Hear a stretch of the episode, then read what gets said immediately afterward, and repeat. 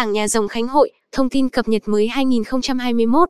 Cảng Nhà Rồng Khánh Hội quận 4 có tổng diện tích 450387773 m, trong đó, đất thuộc danh dự án Cảng Nhà Rồng Khánh Hội là 314986773 m, đất ngoài dự án 135.401 m. Cụm cảng này đang được lên kế hoạch di rời khỏi trung tâm thành phố để chuyển đổi công năng sử dụng. Sau đây, bất động sản Hồng Hà xin giới thiệu chi tiết các thông tin liên quan đến Cảng Nhà Rồng Khánh Hội để quý anh chị cập nhật. Cảng Nhà Rồng Khánh Hội liệu có cần phải di rời?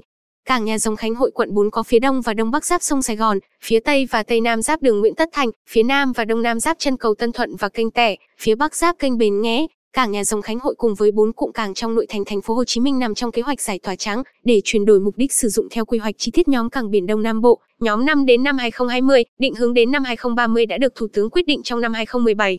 Diện mạo mới của cảng Nhà Rồng Khánh Hội trong tương lai, Hai mục tiêu cơ bản của việc di rời cảng nhà giống Khánh Hội là giải quyết bài toán quy hoạch phát triển đô thị, giao thông bộ và thủy của thành phố Hồ Chí Minh và sắp xếp lại các cảng biển theo hướng phát triển hơn về quy mô, trang thiết bị hiện đại, cỡ tàu tiếp nhận. Ủy ban nhân dân thành phố Hồ Chí Minh đã giao Sở Tài nguyên Môi trường phối hợp với các cơ quan, đơn vị liên quan đề xuất phương án thực hiện dự án cảng Sài Gòn Hiệp Phước, giai đoạn 2 phục vụ di rời khu cảng nhà giống Khánh Hội, quận 4. Khu phức hợp nhà giống Khánh Hội sẽ thay thế cảng nhà giống trong tương lai.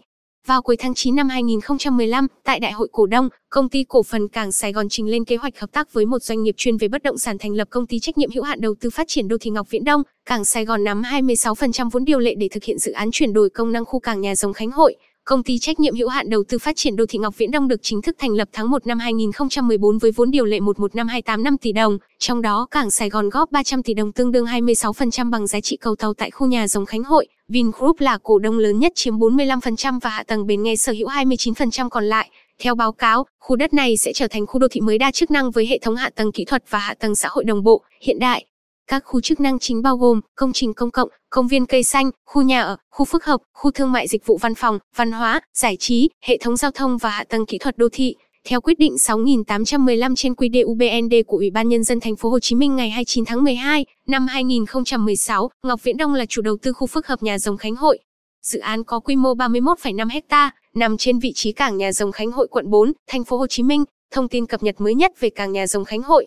Vị trí thực hiện dự án tại khu cảng nhà rồng Khánh Hội là phường 12, 13 và 18 của quận 4 với diện tích mặt đất, chiều dài theo sông Sài Gòn khoảng 1.8 km, mặt nước sử dụng khoảng 31,5 ha.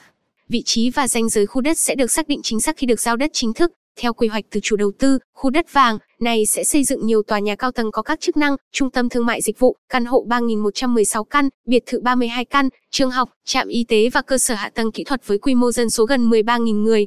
Tổng mức đầu tư dự án trên 10.000 tỷ đồng, thực hiện trong giai đoạn 2021-2025. Hứa hẹn sẽ trở thành một khu đô thị thông minh, hiện đại nhất khu vực quận 4 khi hoàn thành, nằm trong khu phức hợp nhà rồng Khánh Hội sẽ là cây cầu Thủ Thiêm Ba nối quận 2 với quận 4. Khi hoàn thành đây cũng sẽ là điểm nhấn, trở thành biểu tượng của quận 4.